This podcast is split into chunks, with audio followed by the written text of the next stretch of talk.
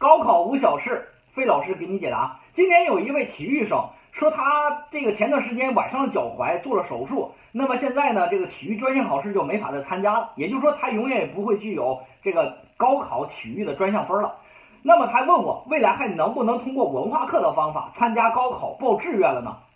这个问题，费老师一次给你解答清楚。首先一点，来讲，你是可以参加六月七号和八号高考的，而且是可以报考普通生的一本、二本的。但是这个时候，你只能用你的高考的裸分成绩来去报考了。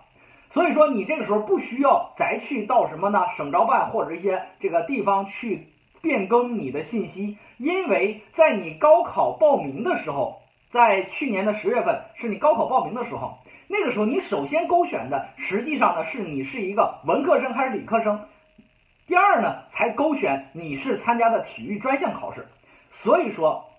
对于你来说，你首先是一个普通生，其次才是个体育生。只不过现在你的体育这块呢不再参加了，那么你就正常参加普通高考就可以了。这个问题。同时，对于我们一些艺术生，学美术、学音乐、学书法、学编导、学这个呃表演的同学也是如此。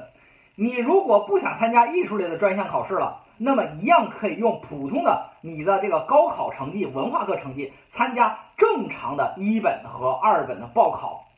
所以说，如果对于一些文化课比较高的艺术类考生，除了你可以报考艺术类的提前批的艺术类学校之外，还可以报考普通类的一本和二本的院校，千万不要错过。